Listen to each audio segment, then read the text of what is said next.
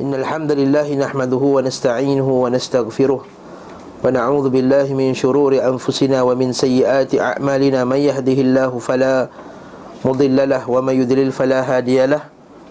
وأشهد أن لا إله إلا الله وحده لا شريك له. وأشهد أن محمدا عبده ورسوله. أما بعد فإن أصدق الحديث كتاب الله وخير الهدي هدي محمد صلى الله عليه وسلم. وشر الأمور محدثاتها وكل محدثة بدعة وكل بدعة ضلالة وكل ضلالة في النار Selamat datang kembali ke Yayasan Taklim Setelah cuti yang lama 20 hari uh, Yang tak mudah lepas cuti 20 hari untuk datang kuliah balik Termasuk juga ustaz yang ke depan ni pun hmm? Nak buka kitab balik dah lama cuti Uh, semoga Allah Subhanahu Wa Taala memberi kita ganjaran di atas kesabaran kita untuk datang belajar sunnah Nabi Sallallahu Alaihi Wasallam.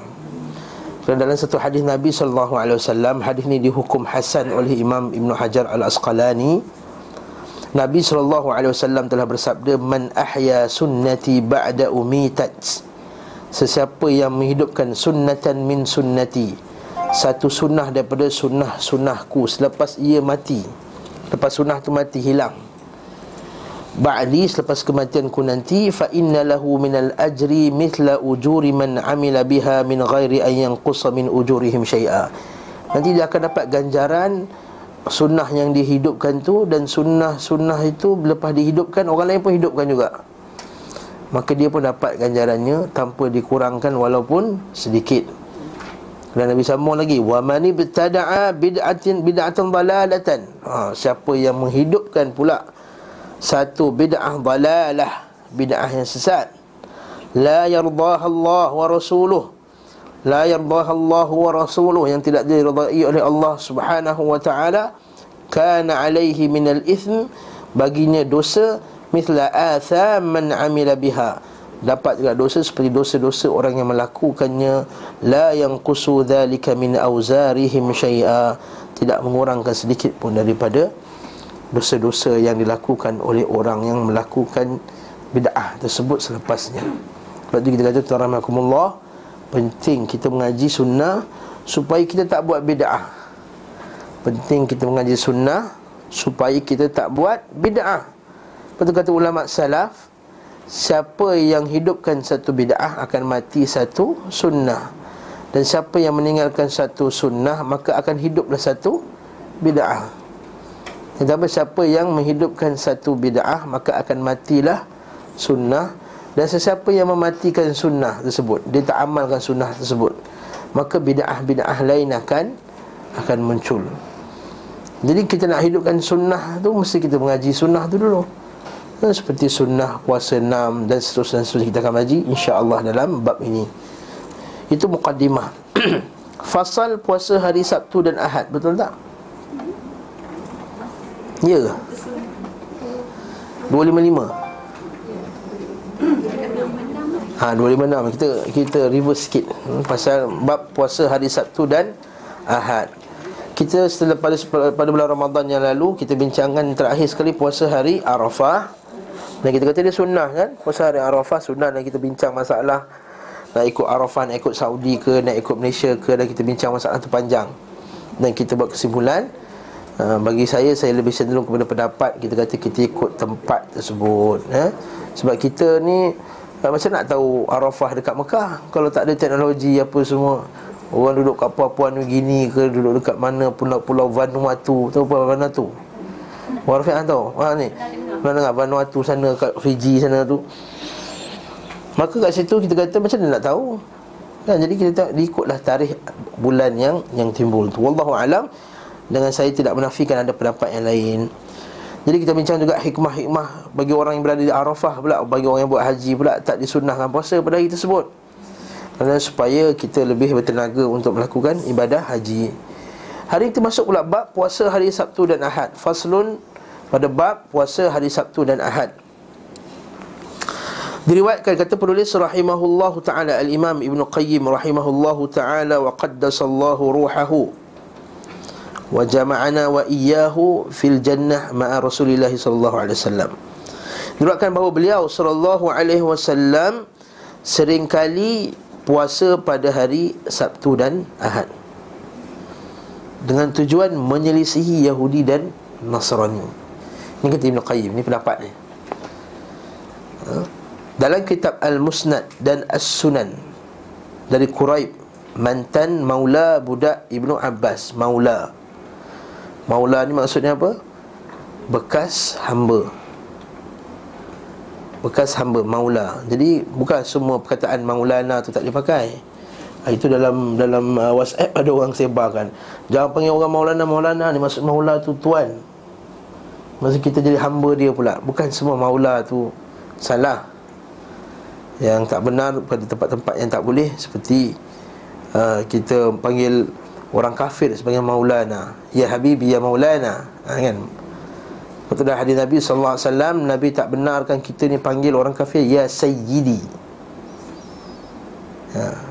Kenapa? Ya Sayyidi maksudnya Wahai tuanku maksudnya orang yang kita uh, Bagi penghormatan yang tinggi Nabi SAW tak benar kan Itu cerita lain Ia berkata Ibnu Abbas radhiyallahu anhu Anhuma Mengutusku dan beberapa orang sahabat Nabi SAW Pergi menemui Ummu Salamah Ummu Salamah siapa? Si Nabi untuk menanyakan padanya hari manakah yang Nabi SAW paling banyak puasa padanya. Beliau menjawab hari Sabtu Dan Ahad ha. Dan beliau bersabda Keduanya adalah hari raya kaum musyrikin Aidul musyrikin Fa'ana uhibbu an ukhalifahum Dan aku suka untuk menyalahi uh, Perbuatan orang musyrikin ini ha, Sebab memang perbuatan Nabi Kalau kita baca sunnah Nabi SAW Daripada bab wuduk lah Sampai ke bab pemerintahan Sampai lah ke bab mana ke kita tengok antara usul agama Islam ni adalah kita ni berbeza, suka berbeza daripada orang musyrikin. Berbeza tu sama sekali Yahudi, Nasrani. Jadi dalam ni dia kata kerana orang Yahudi dan Nasrani menganggap itu hari Aid mereka. Bila hari Aid, Aid maksudnya apa? Dia makan-makan tu tak? Dia berkumpul macam ayah had tentang kuliah kan susah. Pagi nak cek parking Ramai-ramai lepas, lepas keluar, keluar daripada gereja tu Dia pun buat makan-makan sikit kat depan tu apa semua ha, Itu hari perayaan seperti mana kita pada hari Jumaat Maka Nabi SAW suka puasa pada hari tersebut Mari kita baca nota kaki di bawah tu 476 Hari Raya Ahmad daripada Ibn Khuzaimah Ibn Hibban Al-Hakim Al-Bayhaqi dan Al-Hadith dari Ibn Mubarak Dari Abdullah bin Muhammad bin Umar Dari bapaknya Dari Quraib daripada Ummu Salamah. Sanatnya Hasan sebab Abdullah bin Muhammad bin Umar dan bapaknya telah dinilai siqah oleh Ibn Hibban. Riwayat keduanya telah dikutip oleh lebih daripada satu perawi. Al-Hafiz berkata di dalam kitab Al-Fath Al-Fath maksud Fathul Bari Sabda beliau sallallahu alaihi wasallam Hari raya merupakan isyarat bahawa hari Sabtu adalah hari raya bagi Yahudi Dan hari Ahad adalah hari raya bagi Nasrani Kan hari Sabtu kan mereka tak boleh kerja Orang Yahudi Sementara hari raya raya tidak berpuasa padanya, maka beliau sallallahu alaihi wasallam menyelisihi mereka dengan berpuasa pada kedua hari itu. Nampak tak? Dari sini kita ketahui apa yang dikatakan sebagian ulama mazhab Syafi'i tentang tidak disukai berpuasa pada hari Sabtu secara tersendiri. Ulama mazhab Syafi'i dia kata makruh puasa hari Sabtu. Nanti kita akan tengok hadis dia sebab apa. Dan Syekh Al-Bani rahimahullah taala bahkan kata haram terus puasa hari Sabtu. Ha.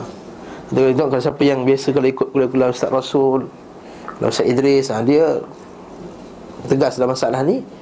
Kerana kita akan jumpa satu hadis Nabi SAW yang dihukum sahih oleh Syekh Al-Bani rahimahullah.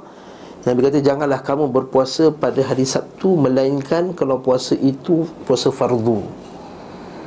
Sehinggalah kalau kamu tak jumpa Walaupun apa ranting pokok Pokok apa ranting pokok Ataupun anggur kan Katakan anggur kamu telan juga Supaya nak berbuka pada hari tersebut. Hari itu nanti kita akan bincang lepas ni. Oleh itu Mazhab Syafi'i memandang bahawa Puasa pada hari Sabtu tersendiri.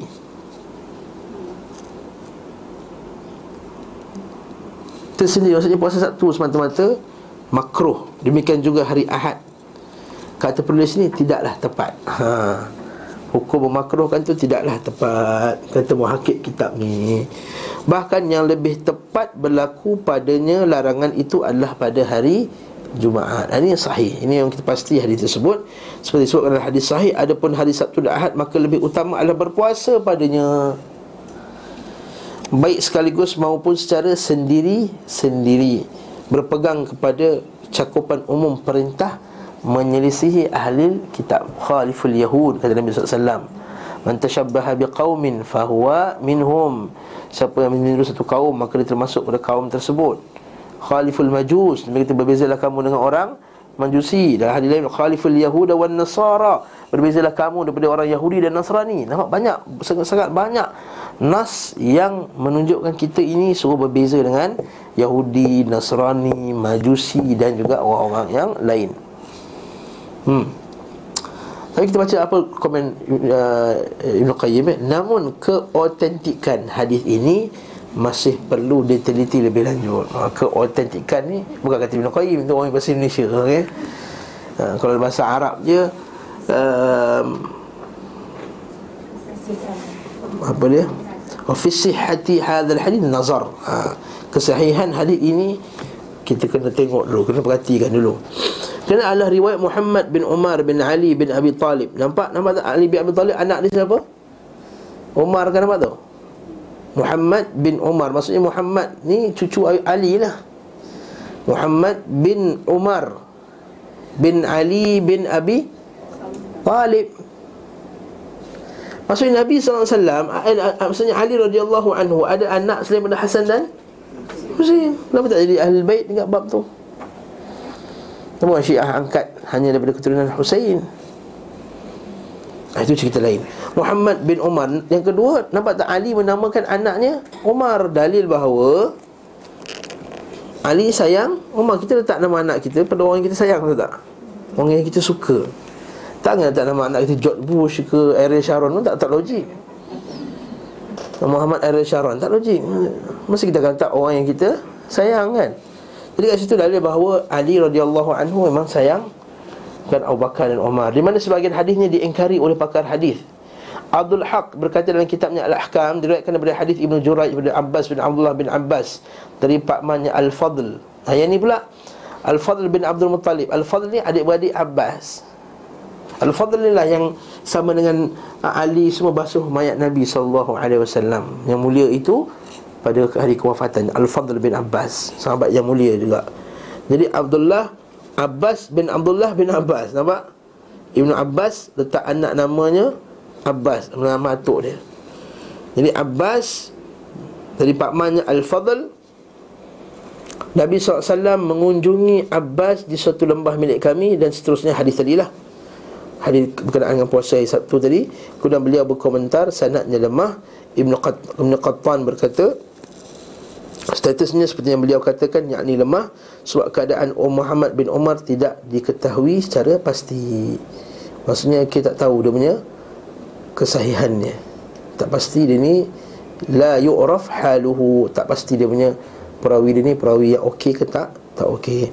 Tapi anaknya ini juga tidak diketahui keadaannya maka menurut hadis ini memiliki darjat hasan. Okey. Okey ini satu isu eh. Jadi ada ada hadis yang nabi kata yang isteri nabi kata nabi suka puasa hari Sabtu dan Ahad hadis tu ada ulama kata tak sahih ada ulama kata okey okey itu hadis pertama Hadis yang kedua pula yang kita baca ni. Imam Ahmad dan Abu Daud meriwayatkan daripada Abdullah bin Bisr bin Busr sebenarnya bukan Bisr bin Busr.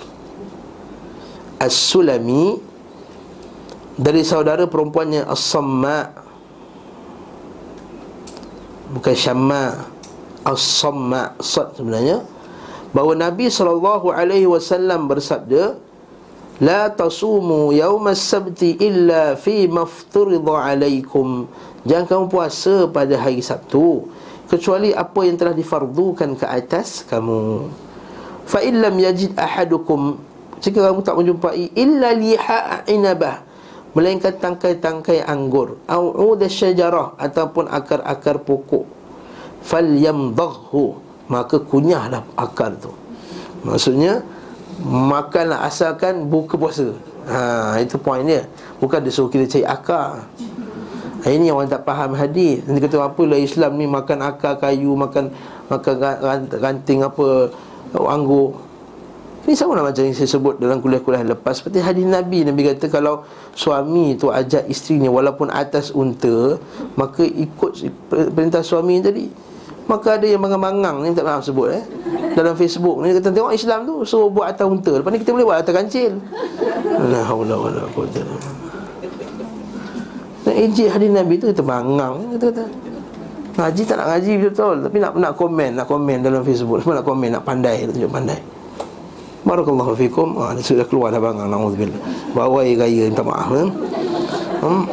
Jadi kita kata Janganlah kita faham hadis tu dengan Dia punya madlul dia Apa yang nak dikendaki daripada hadis tersebut. Okey hadis ini Apa status dia? Baca bawah tu Hadis riwayat Ahmad At-Tirmidhi Abu Daud Ibn Khuzaimah Al-Bayhaqi Sanatnya kuat. Sanatnya okey. Itu Al-Syekh Al-Bani Rahimahullah Hukum hadis ini Sahih. Kritik bahawa ia mutarib, kontradiktif Tidak mengurangi keakuratannya kerana telah dinukil dari jalur-jalur lain yang selamat dari cacat tersebut Maka ada ulama' kata dia mutarib. Hmm. Mutarib maksudnya yang tak stable dari segi sanatnya Kejap-kejap macam ni, kejap-kejap macam ni, kejap orang lain, kejap orang lain. Tapi pentahkik kitab ni Masya Allah Alhamdulillah Syu'aib al-Arnaud Walaupun Syu'aib al-Arnaud ni sebenarnya tak ngam Dengan Syalbani rahimahullah. Tapi dia, dia Atas ilmu dia yang yang yang yang adil Dia kata ah, sahih. Kata hadis ni sahih Oleh itulah Madhab Syafi'i Berpegang kepada kekalnya hukum makruh Berpuasa pada hari Sabtu Madhab Syafi'i dia pandang puasa hari Sabtu ni makruh hukum dia Dia tak haram Hukumnya makruh Abu Syalbani rahimahullah dia kata haram, tak boleh puasa. Puasa apa pun tak boleh. Kalau jatuhlah hari Arafah atau hari Sabtu pun tak puasa juga. Ha. Kalau kata hari Arafah pernah sekali duduk tahun lepas ke? Hari Arafah jatuh hari Sabtu. Ha, daripada ustaz-ustaz yang yang yang cenderung kepada pendapat Syalbani, dia kata tak boleh puasa juga. Tak boleh puasa langsung. Tapi pendapat ini dikritik oleh ulama-ulama yang lain bukan kita kata kita ini, ini bincangan ilmiah dikritik pertama sekali ada hadis lain yang Nabi sebut Janganlah kamu berpuasa pada hari Jumaat Melainkan kalau kamu puasa sehari sebelumnya dan selepasnya. Nampak tak? Sehari sebelumnya dan selepasnya. Maksudnya bolehlah puasa hari Sabtu. Betul tak Syekh Ibn Usaimin rahimahullah ta'ala Tentang bila ditanya tentang hadis ini Tentang yang Sabtu ni Dia kata hadis ini Pertama Muttarib Hanya dia tak tak apa kuat Dan sekiranya sahih In sahha Kalau sahih Maka hadis ini difahami macam mana Difahami bahawa ia adalah larangan Kita berpuasa hari Sabtu tu sebab hari Sabtu ha. Bukan sebab faktor luaran kita puasa dilarangnya puasa hari Sabtu sebab hari Sabtu. Ini disebut oleh Syekh Syekh Ibn Thaymin rahimahullah taala. Syekh bin Baz rahimahullah taala. Maksudnya kita Sabtu kerana Sabtu. Sebab apa puasa ini? Sebab hari Sabtu. Hari itu tak boleh. Tapi kalau dia puasa hari Sabtu sebab hari abiyat, hari, hari putih, hari Arafah, hari Ashura, puasa enam, ha, puasa enam dan seterusnya dan seterusnya maka dibenarkan bila insya-Allah. Dia kafir uh, maknanya hari kalau nak cari Sabtu kita puasa uh, Jumaat Sabtu uh, dan juga Ahad nanti hari itu tu ataupun tak semestinya tak semestinya. uh, Jumaat Sabtu boleh atau Sabtu Ahad? Sabtu dan Ahad. Tak hari Sabtu tak payah kepit pun. Tak payah diapit dengan apa-apa hari. Jumaat dah maknanya uh, Yang tak boleh tak ada. Sebab, sebab apa puasa hari Sabtu? Macam kita puasa enam lah Okey puasa enam. Dah selesai masalah Bukan sebab hari Sabtu saya puasa. Saya puasa sebab saya puasa enam. Lah. Tak, puasa. Pun tak ada masalah. Ahad puasa pun tak ada masalah. Bukan sebabkan hari Sabtu kita berpuasa Bukan sebab hari Sabtu. Sebab dia tu. Walaupun al-aslam Walaupun lebih selamat Kamu nak berbeza Nak supaya tak nampak. Ya? Walaupun lebih selamat Nak beza supaya orang tak kata kita puasa hari Sabtu Maka kita puasa sekali Ahad ataupun dengan Jumaat. Tak ada masalah. Hmm. Okey. Wallahu ta'ala alam bisawab Okey Macam sebelah tu. Para ulama berbeza pendapat dalam menyikapi kedua hadis di atas. Imam Malik rahimahullah berkata ini adalah dusta. Imam Malik terus tolak hadis ni. Maksudnya hadis Abdullah bin Busur. Pernyataan ini dinukil dari beliau oleh Abu Daud. Sementara Tirmizi berkata adalah hadis hasan. Dan Imam Tirmizi bila sebut hadis hasan maksudnya dia tu hadis dhaif tapi disokong oleh pendapat hadis-hadis lain. Itu hadis hasan di kalangan Tirmizi. Menurut Abu Daud hadis tersebut mansukh dihapuskan. Apa sedangkan An-Nasa'i berkata ia adalah hadis muttarib kontradiktif. Ha nampak? Semua imam-imam hebat tu. Abu Daud Nasa'i Tirmizi. Ha Tirmizi kata hasan. Imam Malik. Ha Sejumlah ahli ilmu berkata Tiada pertentangan antara hadis ini dengan hadis Ummu Salamah. Kerana yang dilarang di sini adalah berpuasa hari Sabtu secara bersendiri. Pengertian ini yang dijadikan judul hadis daripada Abu Daud. Beliau berkata bab larangan mengkhususkan hari Sabtu untuk berpuasa. Adapun bahawa larangan Nabi SAW bahawa Nabi SAW berpuasa pada hari Sabtu Maksudnya bersamaan dengan hari Ahad. Mereka berkata serupa dengan ini larangan beliau SAW berpuasa khusus hari Jumaat kecuali bila berpuasa sehari sebelumnya atau sehari sesudahnya. Hadis Bukhari. Berdasarkan penjelasan di atas hilanglah kemusykilan yang diduga oleh mereka yang mengatakan sesungguhnya berpuasa pada hari itu adalah salah satu bentuk pengagungan terhadapnya. Maka perbuatan itu menyetujui ahli kitab dalam mengagungkannya meski ada penyelisihan terhadap mereka dengan berpuasa padanya. Faham ke ayat tu? Maksudnya kata Kalau kamu berpuasa juga hari Sabtu Maksudnya kamu telah mengagungkan hari itu Walaupun orang Yahudi? Macam kita, kita agungkan hari Ashura Kita puasa hari Ashura. Kita agungkan hari Arafah Kita puasa hari Arafah. Maksudnya Walaupun bukan hari raya untuk kita makan Tapi kita mengagungkan hari tersebut. Jadi, jadi uh, sebagian ulama kata tak boleh juga puasa hari itu Sebab bentuk pengagungan kepada hari Sabtu sebab pengakuan itu hanya ada bila dilakukannya pada puasa secara tersendiri. Padahal tidak diragukan lagi bahawa hadis tersebut tidak menganjurkan puasa untuk hari Sabtu sahaja. Dia kata lebih selamat hari Sabtu tu kita puasa dengan sehari sebelumnya atau sehari lepasnya. Walaupun kita katakan sebut tadi Dia kata Syekh Ibn Uthaymin Kalau dia puasa hari Sabtu sekalipun Boleh. Kalau dengan dengan syarat dia tidak berniat kerana hari Sabtu tu tapi kalau kita nak supaya kita nak beza nak nampak beza maka lebih afdal kita macam puasa hari Ashura lah. Ha, orang Yahudi puasa hari 10 hari bulan kita puasa tapi kita nak beza kita puasa lah juga 10 walaupun kalau tak tak puasa pun 9 tak puasa pun 11 boleh tak? boleh. Ha, macam tu lah juga Kan orang Nabi SAW hadis sahih Nabi datang ke Madinah Orang Yahudi puasa Ashura. Kata kita lebih layak untuk puasa Ashura. Kalau kita pun puasa pada hari tersebut. Tapi kita kata kalau tahun depan kita jumpa lagi Puasa 9 kita puasa 9 dan 10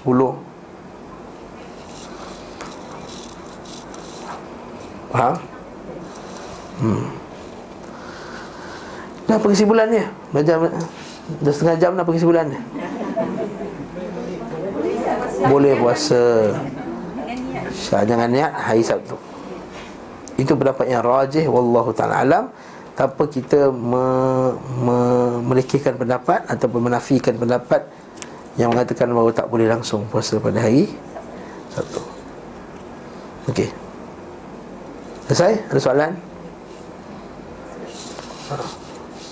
Ada? Okey, tak ada Puasa sepanjang masa pula ha, Puasa sepanjang tahun Puasa sepanjang tahun ni maksudnya adalah Maksudnya bukanlah puasa pada hari yang haram. Itu memanglah haram. Kalau puasa pada hari yang haram Memang tak sah langsung lah puasa. Hari puasa, hari raya haji dengan Hari syak. Kan? Tak boleh kita puasa. Dalam adab syafi'i. Jadi bukan petunjuk Anda kata Ibn Qayyim Bukan petunjuk beliau Sallallahu alaihi wasallam Berpuasa terus menerus Dan puasa sepanjang masa Bahkan beliau sallallahu alaihi wasallam bersabda man sama ad-dahra fala sama wala aftar.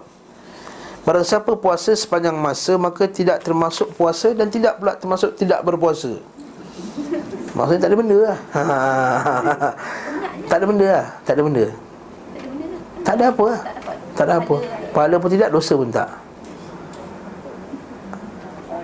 ha. Apa dia? Diet je lah ha. Betul lah diet lah Dapat diet ha? Tapi kalau buka dua pinggan Tak diet je kan InsyaAllah Maksud beliau sallallahu alaihi wasallam dengan sabda ini bukan mereka yang berpuasa pada hari yang diharamkan. Sebab sabda itu disampaikan Nabi sallallahu alaihi wasallam sebagai jawapan kepada orang yang bertanya, "Bagaimana pendapatmu tentang puasa sepanjang masa?" Dan juga tidak boleh dikatakan sebagai jawapan bagi orang yang mengerjakan perbuatan haram, kan? Takkan perbuatan yang haram. Perbuatan haram tak tak dapat pahala langsung lah. Takkan Nabi akan samakan tak tak berpuasa dan tak juga tak puasa. Tidaklah termasuk puasa dan tidak, tidak dan tidak perlu termasuk tidak berpuasa. Kerana jawapan ini memberi pengertian sama saja baginya anda berpuasa atau tidak berpuasa. Ha, itu poin dia. Ia tidak mendapat pahala dan tidak juga dapat dosa. Padahal tidak demikian keadaannya pada orang yang berpuasa pada hari yang diharamkan. Kalau pada hari yang diharamkan, confirm dapat dosa. Jadi maksud hari ini bukan merujuk kepada orang yang puasa pada hari haram. Kenapa Ibn Qayyim bawa argument ni? Sebab nak kata bahawa Memang Nabi tak puasa sepanjang tahun ha. Memang Nabi tak puasa sepanjang tahun Sungguh jawapan ini di atas tidak sesuai dengan pertanyaan tentang orang yang melakukan puasa yang diharamkan Okey, faham? Berenggan tu? Okey Di samping itu, hadis ini bagi mereka yang menyukai puasa sepanjang masa Bererti telah melakukan perbuatan disukai dan diharamkan Rentak Menurut mereka, orang berpuasa sepanjang masa dianggap berpuasa pada hari-hari yang disukai berpuasa dan dianggapkan dianggap melakukan perkara haram pada hari yang diharamkan berpuasa. Pada kedua kondisi ini tidak bisa dikatakan tidak masuk berpuasa dan tidak pula masuk tidak berpuasa maka memahami sabda Nabi SAW tersebut dengan arti puasa hari-hari yang diharamkan merupakan kekeliruan yang sangat jelas. Alasan lain hari-hari yang diharamkan berpuasa telah dikecualikan oleh syarak. Hari tersebut tidak menerima puasa secara syariat. Maksudnya kalau puasa pun tak kira tak puasa juga Tak sah puasa dia Jadi tak kira puasa lah Kedudukannya sama seperti malam hari Kalau saya puasa waktu malam. Boleh tak?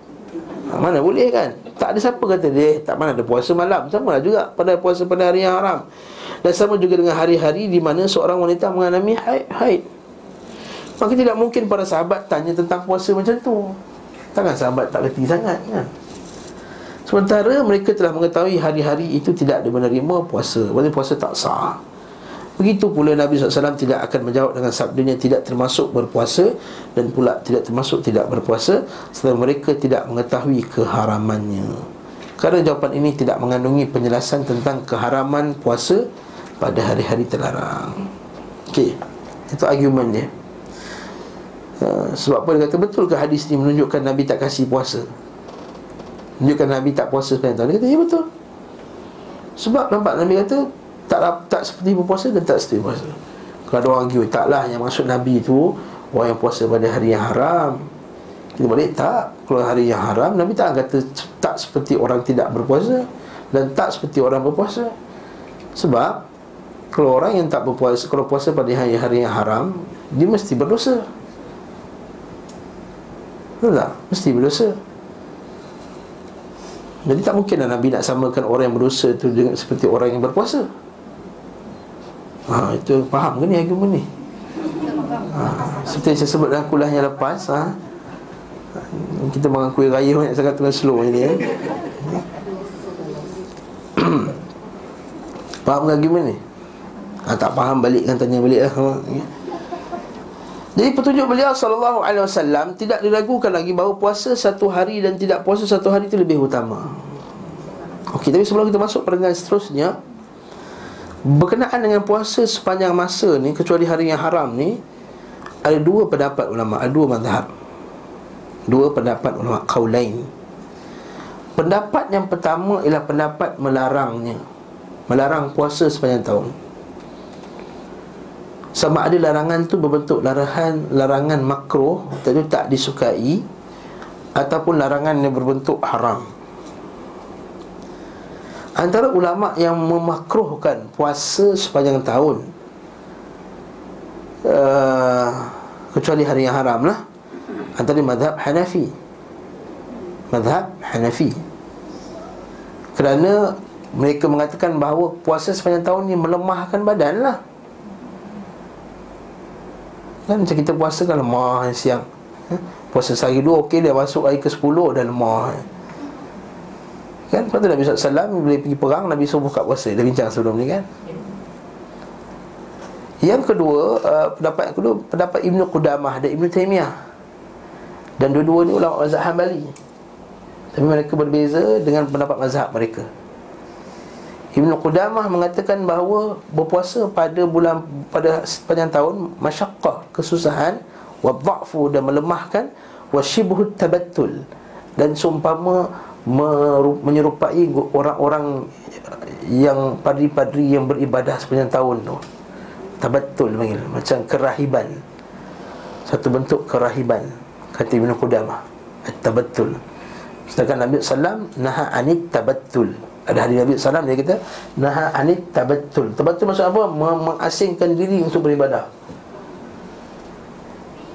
Okey Itu kat Ibn Taymiyah. Ibn Taymiyah pun tidak menyukai Dan inilah pendapat yang dipilih oleh Al-Lajnah Ad-Daimah. Fatwa tetap Komiti uh, Fatwa tetap Komiti Fatwa Oleh Kerajaan Arab Saudi. Dalil mereka Antaranya hadis yang kita baca tadi lah. Itu yang pertama. Yang kedua ada hadis sahih Bukhari. Nabi kata La sama man sama al-abad La siyama man sama al-abad Tiada puasa bagi orang yang puasa sepanjang tahun. Itu juga dengan hadis yang kedua berkaitan dengan uh, tak, Ini tak dalam buku, jangan tengok buku. Ini saya ambil, ambil daripada nutri sini. Dalil yang kedua yang kata makruh berkenaan dengan tiga golongan yang jumpa Nabi. Tiga orang yang jumpa Nabi tu. Tahu kan hadis tu kan? Seorang kata aku nak berpuasa selama-lamanya. Tapi Imam Imam Nawawi dia balas balik yang masuk orang tu dia puasa tak buka-buka. Itu maksud dia. Yang kedua hadis Abdullah bin Amr al-As. Nabi jumpa dia kata Abdullah bin Amr al-As kau semayang sepanjang malam kan kau tetap malam kau kiam kan? Tetap hari kau puasa kan? Ya tetap hari aku puasa. Nabi kata la taf'al. Jangan kau buat benda ni. Sum wa aftir Puasa dan berbuka lah Maksudnya ada hari puasa, ada hari kamu berbuka Qum wa nam Bangun dan tidur. Fa inna li jasadika alaika haqqan. Ha, Hadis tu. Sungguh pada jasad kamu ada hak Pada isteri kamu ada hak Pada keluarga kamu ada hak Dan pada ada hak. Inna li jasadika alaika haqqan Wa li ahlika alaika haqqan Wa li zawjika alaika haqqan Fa'ti kulli dhi haqqin haqqa. Maka berilah pada orang yang setiap hak tu Hak mereka. Jadi kadang-kadang Kalau kita berpuasa sepanjang tahun Bila nak nak jalan, jalan dengan anak tu tak Nak pergi makan dekat Kedai makan ke Nak apa ke Macam hari raya. Memanglah bagus puasa enam Tapi hari kedua dah puasa enam. Memanglah atuk kita lupa Hari kedua dah puasa enam kan? Okey, atuk kita hari kedua puasa enam Tapi hari, dia beraya juga. Dia pergi rumah orang Dia berjalan Walaupun tak makan. Tapi orang kita ni Dalam jenis kita ni Kali kedua nak puasa Tapi Pergi rumah orang Awak pergilah Saya puasa hari ni. Ha, Tak syok lah macam tu Hari kedua nak pergi mandi sungai Betul Betul ha? Dari kampung saya Orang Keboja Memang hari kedua ketiga kan Pergi mandi sungai lah Orang Keboja ni berniaga sepanjang tahun Berniaga kain Jadi dia orang tak ada cuti sepanjang tahun jadi apa pergi pergi ni pergi mandi sungai. Jadi kalau mandi sungai je nak puasa mana? Nak buat barbecue apa semua tak tengok je. Jadi bukan saya kata apa jadi tak nak puasa. Ha macam itulah. Jadi kalau puasa sepanjang tahun nanti susah nanti.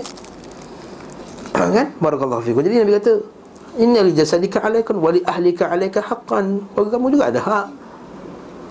Dan sekali nak makan kat luar apa semua nak makan apa ke kan? Barakallahu fikum. Jadi kat sini Baru Nabi SAW tak apa tu mereka memakruhkan. Mungkin tak kata haram makruh, tak apa digalakkan. Yang ketiga, hadis la sama wal aftir hadis yang kita bacakan tadi dan juga beberapa hadis yang yang lain. Ada pendapat yang kedua yang kata boleh yustahab bahkan disukai pula. Ini pendapat Syafi'i. Ini pendapat ulama mazhab Syafi'i, mazhab Hanbal, Ahmad bin Hanbal. Boleh ha, Dia kata boleh Pertama Apa dalil dia apa? Pertama umum ayat Quran Man ja'a bil hasanah falahu bi asyri amsalha. Siapa buat satu kebaikan, dia balik berpuasa termasuk benda yang baik. Yang kedua hadis Abu Sa'id Al-Khudri yang kita biasa dengar tu, siapa berpuasa satu hari jalan Allah, Allah Taala akan jauhkan 70 wajahnya 70 tahun daripada neraka kan. Yang ketiga, tapi hadis ni jawab balik. Dia kata itu hadis tu umum. Bila ada hadis umum, oh masya-Allah, jazakallah. Saya cuba nak cocok tak berjaya tadi, ya. Eh? Terima kasih. Terima kasih. Maka kita kata hadis itu umum. Maka tak boleh kita ada bila ada hadis khas dengan hadis umum, kita kena mengkhususkan hadis yang umum itu kaedah dia. Faham tak kaedah umum dengan khas ni? Faham tak kaedah am dan kaedah khusus? Bila ada hadis am Hadis am Hukum ni umum Tapi dia kena balik Kena ikut hukum khas Bagus berpuasa Tapi tak boleh puasa hari Jumaat ha, Nampak tak? Ada hadis khas Maka tak boleh kata hadis umum je Kita kena pakai hadis khas juga. Tak? Banyak lagi masalah hukum macam tu. Contohnya apa? Ha, zikir.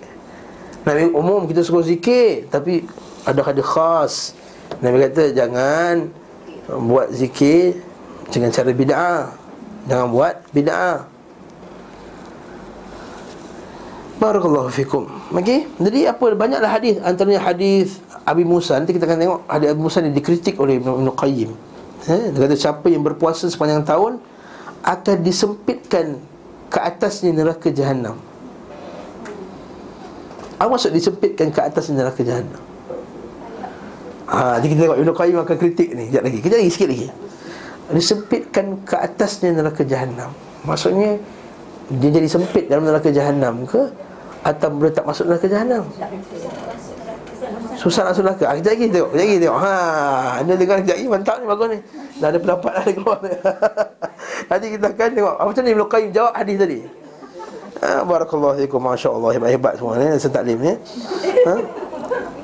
Uh, dia kata dah hadis yang ketiga hadis Aisyah hadis Hamzah bin Amr Al-Aslami dia kata Aku lelaki yang suka berpuasa Adakah aku boleh puasa pada waktu safar? Kata kau puasa-puasa kan? Tak puasa sudah. Itu hujah yang kata boleh. Tapi dia jawab boleh Itu hadis itu umum. Umum tak boleh nak jadikan Detail khas. Jadi kesimpulannya apa? Kesimpulannya pendapat yang kuat adalah Tak puasa sepanjang tahun. Dan inilah Ibn Ibn Qayyim Dia bawa dia punya hujah dia. Okey Pertama, petunjuk beliau SAW tidak diragukan lagi bahawa puasa satu hari dan tidak puasa satu hari lebih utama dari puasa sepanjang masa serta lebih disukai oleh Allah Subhanahu wa taala. Merujukkan puasa terus-menerus sepanjang masa adalah makruh, tidak disukai. Sebab bila perbuatan itu tidak dianggap makruh, maka akan lahir tiga konsekuensi yang tidak mungkin. Oh, mantap tak? Kalau kita kata puasa sepanjang tahun ni tak makruh, Maka kita akan bawa tiga lawazim Tiga lazim, tiga konsekuensi yang kita kata Mustahil lah konsekuensi ini akan berlaku. Konsekuensi, konsekuensi lah. Ha. Kesan dia. Nombor satu Bahawa puasa sepanjang masa Lebih disukai Allah Subhanahu Wa Taala Dan lebih utama daripada puasa satu hari dan tidak puasa satu hari. Kerana dengan puasa sepanjang masa Jumlah amalnya lebih banyak. Betul tak? Konsekuensi yang pertama Konsekuensi yang pertama Kita akan kata puasa tiap hari lagi bagus Daripada puasa selang-selang. Sebab puasa tiap hari lagi banyak. Ha, Ini orang Melayu kita Suka tengok yang banyak. Betul tak? Orang Melayu kita suka tengok banyak. Bila kita buat 8 Eh 8 je Kita buat 20 lah. 20 Inna atoina kuallah Inna atoina kuallah ha. Bila kita panggil imam Buat semayang 8 Baca panjang sikit. Dua muka surat ke Satu muka surat ke. Ha, dia pun Eh panjang benar imam ni nak repot tukarlah imam lain. Dia suka lagi imam Atoina Imam Atoina Ah ha, ini yang kita nak ni bagus. Ha. Nampak tak? Kita suka yang banyak Tapi kurang kualiti. Biasalah itu memang Kita lah tu kita Termasuk yang cakap ni Lepas tu kadang-kadang kalau malas cari juga S98 yang macam pendek tu hmm? Konsekuensi ini tertolak oleh hadis sahih Tapi tak mungkin kesan ini. Sebab Nabi kata Inna ahabba siyami ilallahi siyamu Dawud Sesungguhnya puasa yang paling disukai Allah ialah puasa Daud Nabi dah kata dah paling disukai Riwayat ini sekaligus menegaskan tak ada puasa yang lebih utama. Jadi tertolak kemungkinan yang pertama tu tertolak. Tak boleh kita kata puasa sepanjang tahun tu lebih bagus. Yang kedua, sama-sama memiliki keutamaan. Okey, kalau Ustaz, okeylah. Kita kata tak sama, puasa sepanjang tahun pun bagus, puasa Daud pun bagus juga. Bukan kata tak mungkin saya sebab Nabi kata lebih disukai. Nabi tak kata sama-sama disukai. Yang ketiga, puasa sepanjang masa hukumnya mubah harus tanpa ada sisi yang lebih. Ha, ini pendapat dia kata harus je. Kita tak kata dia lebih, dia kata harus je boleh. Ada yang kata macam tu. Memanglah kata Pasal puasa sepanjang tahun? Yang bukan bukan ke afdal Puasa Daud. Ya, Memanglah itu afdal. Tapi boleh kan? Boleh kan? Ha. Tak haram kan? Boleh kan? Ha. Bisa bangun tu kan? Suka cakap itu ha. Salah ke? Boleh kan?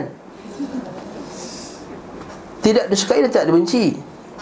Konsekuensi ini juga mustahil Kerana tidak masuk kategori ibadah. Sebab benda ibadah Mesti yang benda yang disukai yang disuruh disukai Betul takrifan ibadah ialah benda yang disukai oleh Allah Subhanahu wa taala. Dan suka tak suka kena dapat declaration daripada Allah Subhanahu wa taala. Bahkan suatu ibadah hanya memiliki kemungkinan ditekankan dan tidak sama sekali atau tidak sama sekali ditekankan atau tidak sama sekali. Wallahu alam bisawab. Jika dikatakan Nabi bersabda, nampak ni? Man sama Ramadan wa atba'ahu sittata ayyamin. Ini hujah orang yang kata boleh puasa sepanjang tahun eh. Dengar ni. Siapa yang berpuasa pada hari Ramadan, Ramadan dan diikuti dengan enam hari bulan Syawal, seumpama dia puasa sepanjang tahun. Ha, nampak tak? Siapa yang puasa enam hari bulan Syawal ni, seumpama puasa sepanjang tahun. Ha, itu tu boleh puasa sepanjang tahun tu. Ha. Nampak Abang Syazwan jawab Itu pahala ha. Macam Ibn Qayyim ha. ha. Beliau bersabda pula Tentang puasa tiga hari di setiap bulan kan Nabi kata Inna dhalika ya'adlu sawmad dahri So puasa tiga hari tiap bulan Maka macam, macam puasa sepanjang Masa Okey kita baca uh, hujah dia Kedua riwayat ini menunjukkan bahawa puasa sepanjang masa Lebih utama daripada puasa yang disamakan dengannya Betul tak? Ini adalah perkara yang dianjurkan Pahalanya lebih besar daripada puasa mereka yang mengerjakan dua jenis puasa tadi. Hingga kedua puasa ini disamakan dengan puasa sepanjang masa. Dijawab adanya penyerupaan dalam urusan yang diperkiraan. Maksudnya hisap ganjaran lah tidak berkonsekuensi dia boleh. Ha, pembolehan. Apalagi mencapai tahap disukai. Ha. faham ke ni? Walaupun sama di si ganjaran Tak semestinya benda tersebut Disunahkan, digalakkan.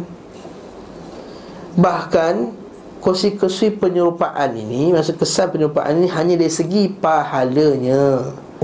Sekiranya puasa sepanjang masa adalah sunat. Ha, Maksudnya apa? Maksudnya kalau lah puasa itu sunat Persembilan tahun sunat Nescaya Sama pahala dia macam tu. Haa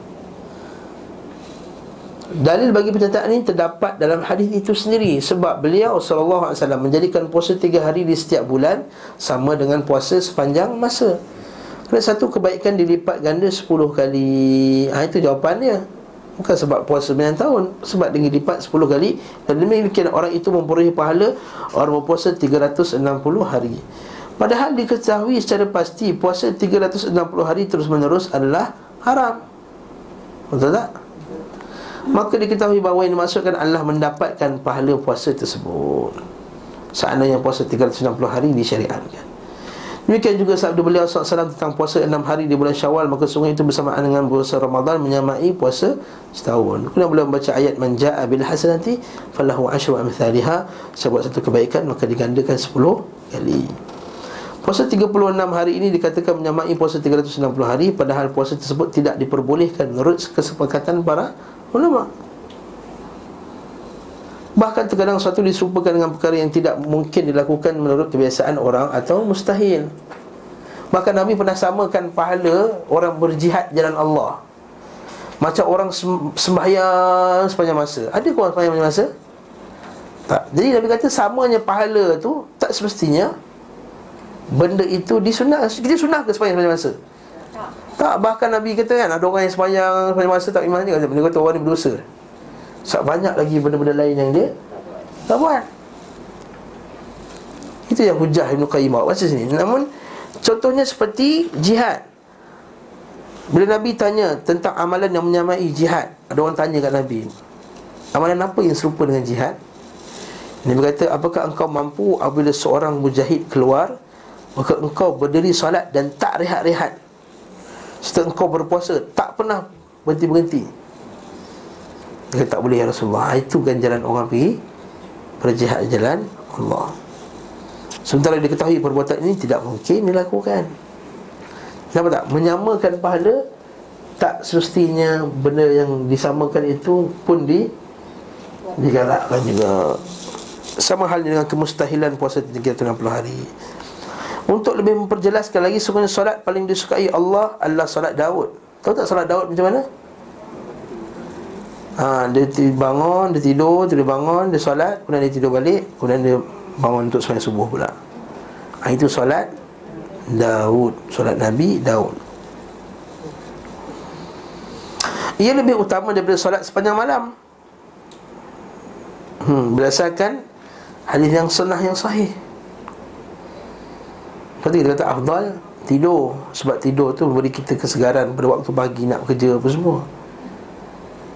Dan hanya yang tak tidur Saya sebut dalam kuliah yang lepas Pada pada, pada akhir 10 Ramadan tu je Memang Nabi tak tidur langsung.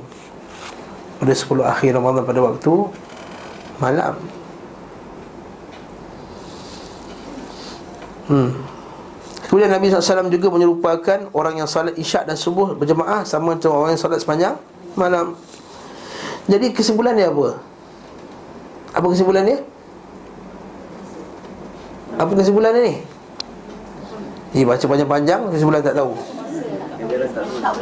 Ganjaran yang sama tak semestinya menunjukkan perkara tersebut pun di disunahkan, diperbolehkan. Itu point dia tu dia bawa 2 3 hadis ni.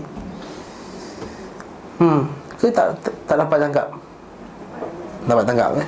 Tak dapat buat-buat dapat lah. Hmm. Jika dikatakan apa pendapat kamu tentang hadis Abu Musa pula? Ada hadis Abu Musa Al-Asy'ari. Nampak yang disempitkan tadi. Masya-Allah. Ha, jadi semua jawab. Maksud disempitkan neraka lah ustaz. Ha, tengok ni. Man sama ad-dahra dhuyiqat alaihi jahannam. Siapa yang puasa sepanjang tahun disempitkan ke atasnya neraka jahannam. Hatta takuna hakadha wa qabada kaffah. Sumpah macam ni macam dia kan dia genggam dia sempit kan ambil genggam tangan dia. Sempit. Dijawab terjadi perbezaan pendapat tentang makna hadis ni. Ha. Sebahagian kata diserti disempitkan ke atasnya itu terkongkong padanya kerana telah memperberatkan dirinya memaksakan melakukan amalan tersebut. Ha. Mana neraka sempit bagi dia. Macam mana kau sempitkan diri kau puasa sepanjang tahun ni, esok neraka pun akan Sempit kat engkau. Kau rasa sempit dalam neraka tu. Itu maksud dia. Yang kita faham tadi macam mana? Susah nak masuk neraka, sempit.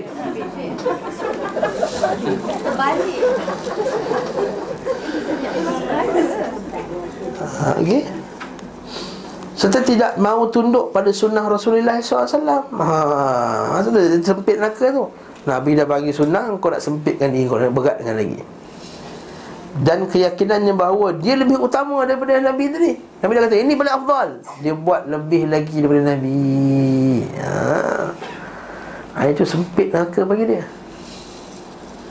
Sebahagian lagi yang berkata, ha sebahagian tu macam kita tadi lah. Ha? Bahkan makna disebut katanya itu tidak ada lagi tempat baginya dalam neraka. Ha. Para pendukung pandangan ini mengguna, menguatkan takwilan mereka dengan berdalih bahawa ketika orang berpuasa ia sempitkan jalan-jalan syahwat. Oh. Maka Allah juga akan sempitkan baginya ke neraka. Oh, insya-Allah. Sehingga tidak tersisa tempat baginya dalam neraka. Tak ada tempat lagi dalam neraka tersebut. Sebab telah bersempit bagi diri jalan-jalan menuju neraka Sebab dah, dia dah sempitkan diri daripada jalan untuk pergi ke neraka Sementara pendukung pendapat pertama menguatkan takwilan mereka dan mengatakan Sekiranya dimaksudkan Allah makna tadi Nescaya disempitkan darinya. Duyiqa anhu. Dari segi bahasa Arab Bukan alaih. Lahu Bukan alaih. Faham tak? Itu bahasa Arab Dia ada beza tau. Alaih dengan lah. Udu'u lahu.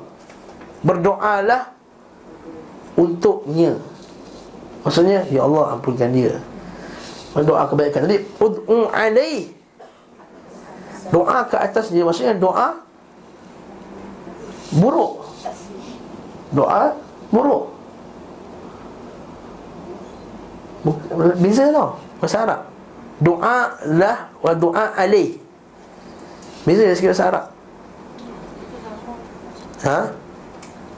Tidak Doa alaih Yad'u alaih. Dia berdoa ke atasnya. Kan kita baca doa. Allahumma ja'al hadzal Quran hujjatan lana wala hujjatan. Hi tak tahu ke doa ni? Ya Allah jadilah Quran itu hujah bagi kami. Hujjatan lana wala alaina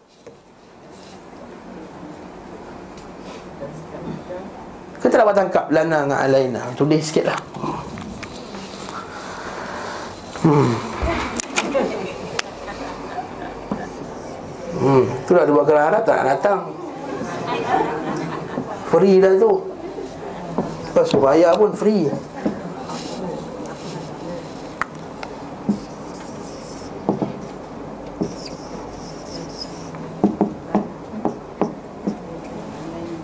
Tak apalah tak pusing tak so, Orang tak datang tak dapat. Nasib dia. Nampak tak? Hujatan lana. Ya jadi kalau Quran itu hujatan lana.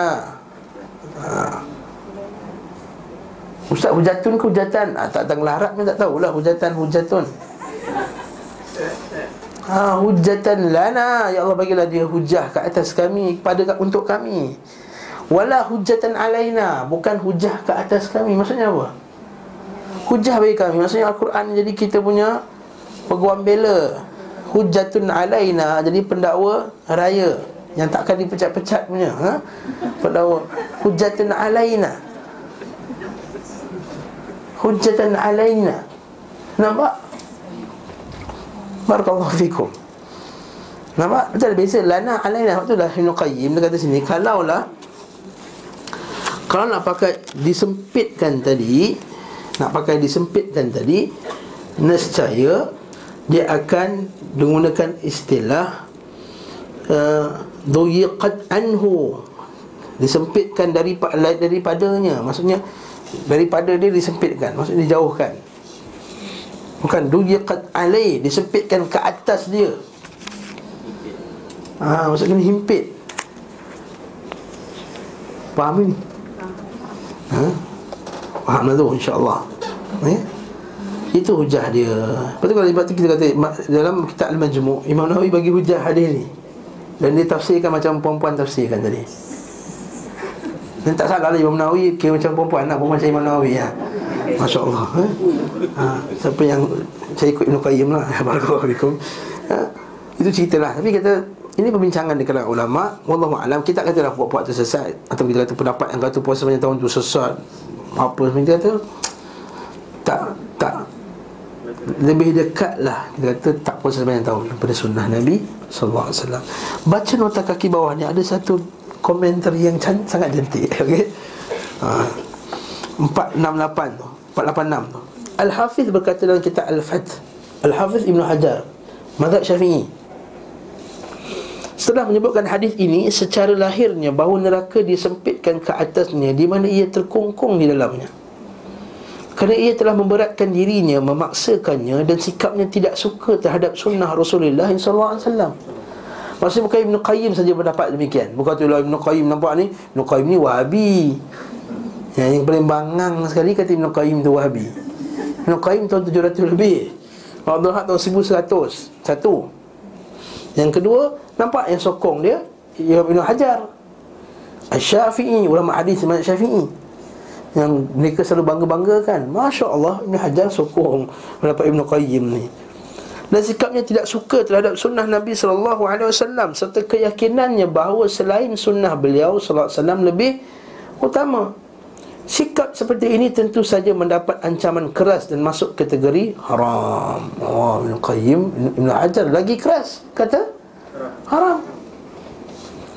Sikap seperti ini tentu saja mendapat ancaman. Abdul Razak meriwayatkan dalam kitabnya Al-Musannaf dari hadis Ibnu Uyainah dari Harun bin Sa'ad dari Abu Amr Al-Shaybani. Sebagaimana disebutkan uh, di sisi Umar Al-Khattab uh, Al-Shaybani tapi adalah kekeluaran okey Al-Saybani bukan Shaybani ia berkata kami pernah berada di sisi Umar Al-Khattab Inda Umar Al-Khattab ha, Saya belajar bahasa Arab semalam Inda Inda Umar Al-Khattab Lalu dihidangkan makanan Namun seorang di antara yang hadir menyingkir Maksudnya Tolak Umar berkata Apa hal dengan dia? Hmm. Apa hal dengan dia? Kata semuanya ia berpuasa Maksudnya puasa apa? Hmm. Orang jawab, puasa sepanjang masa? puasa sepanjang masa. Perawi berkata, Umar ketuk kepala dengan tongkat.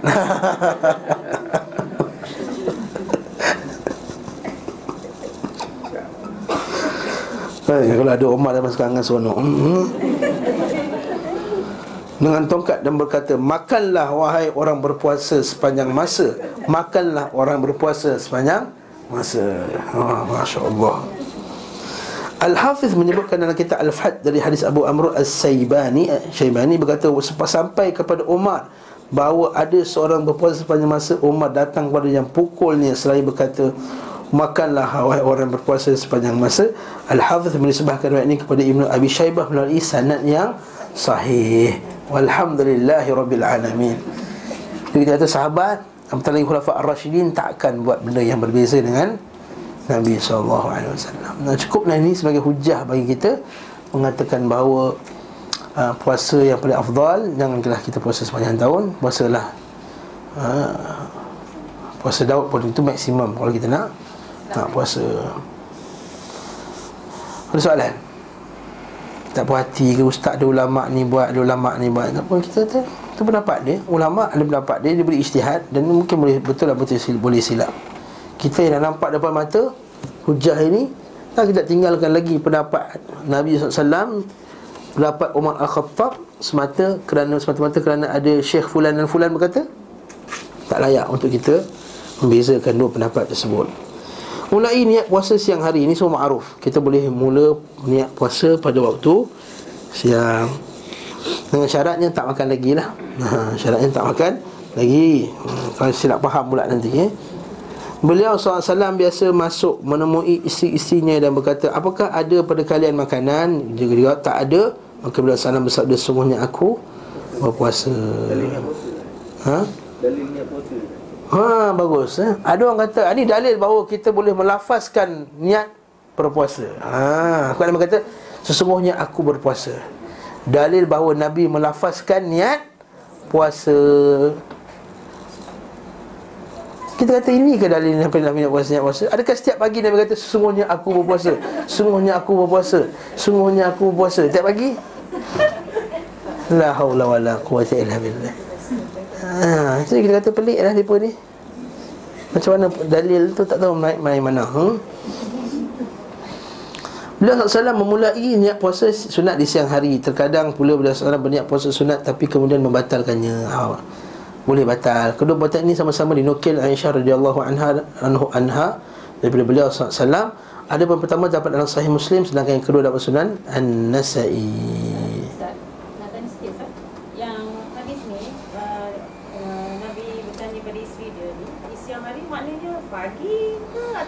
Pagi lah, pagi, pagi. Pagi. Pagi. Yes Masa tengah hari ke-12 ke bawah kalau pukul 12 pun tak tak makan, tak makan puasa je lah. Tak je lah. Selagi tak makan.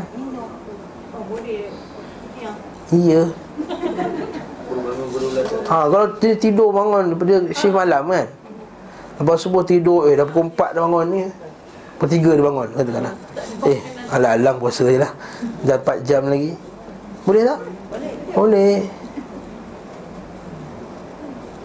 InsyaAllah boleh Bismillah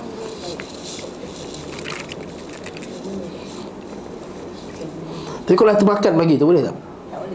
Termakan, bukan sengaja makan, termakan Tak ada eh? Dia bukan macam orang dah puasa niat Niat puasa tu termakan tu lain Masya Allah Ini Ustaz macam tak ada makanan.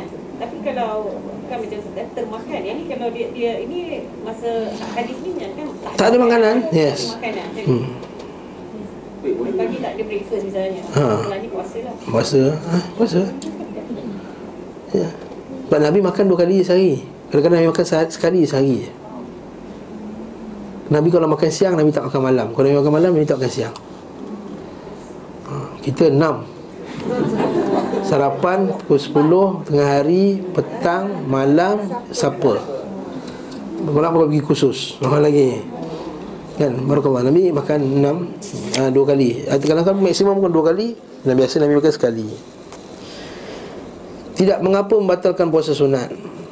Adapun hadis dalam kitab-kitab as-sunnah dari Aisyah aku dan Hafsah pernah berpuasa lalu dihadap kepada kami makanan dan kami pun menyukainya maka kami makannya. Rasulullah datang dan aku didahului Hafsah dan beliau adalah puteri bapaknya.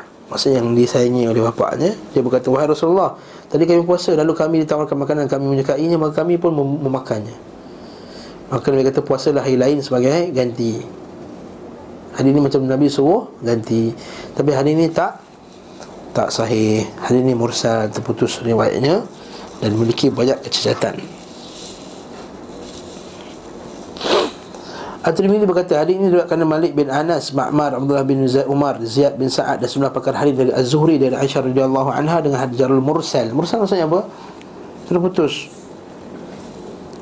Mereka tidak menyebutkan padanya Urwah. Maksudnya Urwah bin Zubair daripada Aisyah. Terputus lah. Urwah bin Zubair anak saudara Aisyah. Jadi terputus. Dan jarul inilah yang lebih sahih. Kemudian diriwayatkan daripada Abu Daud dan Nasai dari Haywah bin Syurah daripada Ibnu Had dari Zumail mantan budak Urwah dari Urwah dari Aisyah bin Jalal Mausul dengan sanad yang lengkap. An-Nasai berkata Zumail tidak masyhur. Maksudnya tak dikenali sebagai perawi hadis. Dari Imam Bukhari berkata Zumail tidak diketahui mendengar riwayat langsung dari Urwah. Zumail ni tak pernah dengar apa dari Urwah, tak pernah ngaji pun. Walaupun Hmm, begitu pula tidak diketahui bila Yazid Balhad mendengar dari Az-Zumail. Ni walaupun dia hamba ni, dia tak, di, tak dikenali duduk mengaji kelas dia. So orang ulama dia tahu dia datang kelas. Saya boleh tahu muka Abang Rahman, muka ni, muka muka Besar Zuhal, semua muka yang selalu datang kelas. Boleh kenal ni. Dia kata, dia ni kata ustaz kata something-something dalam kelas Zadul Ma'ad. Aku tak nak tengok, tengok muka dia. Jadi tak tak kuat sangat dia ni. Nampak tak? Betul dan kedua biasa tengok tapi ingatan dia lemah. Ha, itu lain. Ha. ha itu biasa juga. Barakallah. Bila dalam hadis dia cek benda-benda ni semua. Barang siapa singgah di suatu kaum dalam keadaan berpuasa maka hendaklah mengatakan aku sedang berpuasa. Yang ni kalau dia nak teruskan puasa dia lah. Dan dalam hadis Nabi SAW Laku Nabi pernah berpuasa Lepas tu Nabi jemput Nabi tak Nabi Seorang sahabat ni berpuasa Nabi dia, dia jemput untuk makan Kemudian Dia kata aku puasa Nabi kata buka lah Dia dah buatkan untuk engkau Jadi kalaulah kita di satu majlis Memang dia jemput khas kita je. Kita je dia jemput khas. Memang kata kau datang lah Aku masak untuk kau special Kau lama tak jumpa ni. Memang kita je tetamu khas dia. Dan kita datang rumah dia. Dia dah masak penat-penat Kita puas kita puasa sunat Maka lebih afdal buka masa tu. Tapi kalau memang jemputan tu Jemputan umum. Jemputan Umum Lepas tu Kita tahu kalau kita buka puasa Tak. Kalau kita puasa tak uh, Melukakan hatinya ha, Itu Tidak menyebabkan dia sesedia Tak menyebabkan dia melukakan hati dia Maka kalau nak teruskan puasa pun Tak ada masalah. Eh pergi jemput dah pergi dah jemput dah pergi. Dah jemput kena pergi hak dia. Hakul muslim al muslim. Ya. Kita puasa mungkin isteri kita boleh makan nasi, anak-anak kita boleh makan. Kita pergi.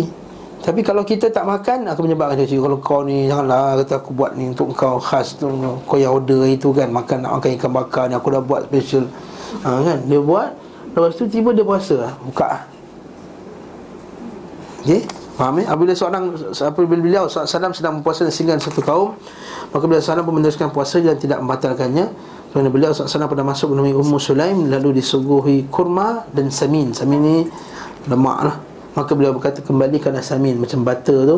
Kamu di berjadanya dan kurma kamu di tempatnya Semuanya aku sedang berpuasa. Hanya tapi Ummu Sulaim bagi beliau SAW sama seperti keluarganya. Hanya saya dinukil dari As-Sahih dari Abu Hurairah radhiyallahu anhu bila salah seorang dari kamu dipanggil untuk satu makanan dan dia berpuasa maka katakanlah maka katakanlah sungguhnya aku berpuasa. Hadis sahih Muslim. Adapun hadis yang diriwayatkan Ibnu Majah, Ibnu Majah, At-Tirmizi dan Al-Baihaqi daripada Aisyah radhiyallahu anha disebutkan kepada Nabi SAW man nazala ala qaumin fala yasumanna tatawuan illa bi idnihim. Sampai setengah satu kaum maka janganlah kamu puasa melainkan dengan izin mereka. Dengan lafaz izin mereka tu hadis tu ha, tak sahih ha, maka tak semestinya kena minta izin dia maka nafas ini tidak tidak sahih Allah Ta'ala alam bisawab Hari Jumaat ini Nak tak? Sikit lagi Nak habis dah? Boleh habiskan? Hari sepuak Jumaat pula. Tidak disukai mengkhususkan hari Jumaat dengan berpuasa. Termasuk petunjuk beliau Sallallahu alaihi wasallam Adalah tidak menyukai mengkhususkan hari Jumaat dengan berpuasa. Walaupun puasa enam. Walaupun puasa tak disukai. Walaupun boleh sah juga puasa enam hari Jumaat Tapi tak disukai. Walaupun puasa enam. Ini adalah kauli jumhur Kalau saya nak puasa enam hari Jumaat. Jumaat saja. ha, Bukan sebelumnya tak ada Selepasnya pun tak ada. Maka itu makruh. Itu tak haram? Makruh. Nabi larang Perkara ini dinukil oleh beliau dalam baik dalam bentuk perbuatan maupun perkataan. Larangan berpuasa pada hari Jumaat saya tersendiri telah nukil oleh jelas saya dari Jabir bin Abdullah bin Abu Rara Juwairiyah bin Al-Harith Allah bin Amr dan Junadah Al-Aziz dan selain mereka Nabi SAW pernah minum pada hari Jumaat ketika di atas mimbar untuk memperlihatkan bahawa dirinya tidak berpuasa pada hari Jumaat Riwayat ini disebutkan Imam Ahmad menurutnya alasan pelarangan tersebut adalah keberadaan hari Jumaat sebagai hari raya. Lagi kita bincang masalah ni pada hari Jumaat pada bab Jumaat dulu kan. Beliau SAW Afwan, beliau Imam Ahmad meriwayatkan daripada Abu Hurairah radhiyallahu anhu bahawa Nabi SAW bersabda, "Yaumul Jum'ati yaumu 'idin." Hari Jumaat hari Aid. Fala taj'alu yauma 'idikum yauma siyamikum. Maka janganlah kamu jadikan hari Aid kamu hari puasa kamu illa an tasumu qablahu aw ba'dah. Dengan kamu puasa sebelumnya ataupun selepasnya jika dikatakan tidak boleh berpuasa pada hari raya dengan hari sebelumnya dan sudahnya dijawab oleh kerana hari Jumaat diserupakan dengan hari raya maka penyerupaan ini diambil larangan berpuasa padanya secara khusus jika seorang berpuasa sebelumnya atau sudahnya bererti dia tidak berpuasa hari Jumaat secara khusus maka hukumnya sama seperti puasa sebulan atau puasa hari dalam 10 hari dalam sebulan atau puasa satu hari atau tidak puasa satu hari atau puasa hari Arafah dan hari Ashura bila bertepatan dengan hari Jumaat. Sesungguhnya mengerjakan puasa tersebut di Jumaat bukanlah satu yang makruh. Maksudnya kalau terkena hari Ashura hari Jumaat tak salah. Ha. Ataupun terkena tiga hari Ataupun terkena eh, tiga, tiga hari itu Maka tak makruh kalau dikatakan apa tanggapan anda terhadap hadis Abdullah bin Mas'ud Aku tidak pernah melihat Wasallam berpuasa pada hari Jumaat Ha, Ibn Mas'ud kata aku tak nak tengok Hadis ini sanadnya Hasan. Bagus. Dijawab kami menerimanya jika sahih difahami bahawa beliau SAW Berpuasa di hari Jumaat dengan hari sebelumnya dan sesudahnya. Maksudnya kita faham hari tadi Nabi SAW tidak pernah puasa hari Jumaat Kecuali di puasa sebelum dan sesudahnya. Kita faham hadis Ibn Mas'ud macam tu. Tapi kami menolak hadis itu bila tidak sahih Sebab ia termasuk hadis gharib. Al-Tirmidhi berkata hadis ini Hasan gharib. Hasan gharib maksudnya dia satu sanad dia, dia asing, dia ganjil. Dia satu sanad yang gharib. Gharib ni maksudnya hadis dhaif. Boleh. Maksudnya hadis Ibn Mas'ud tadi Aku taklah tengok Nabi puasa pada hari Jumaat tadi Wallahu alam bisawab Ada soalan Selesailah kita bab Jumaat Bab etikah ni Bolehlah kita habiskan sikit lagi Mengetikah nanti pada kuliah akan datang Lepas tu kita patah balik awal-awal kitab Bab Rukyah yang kita berhenti pada ha, Sebelum puasa itu hmm? Boleh? وصلى الله على محمد وعلى آله وصحبه وسلم تسليما كثيرا والحمد لله رب العالمين. والسلام عليكم ورحمة الله وبركاته.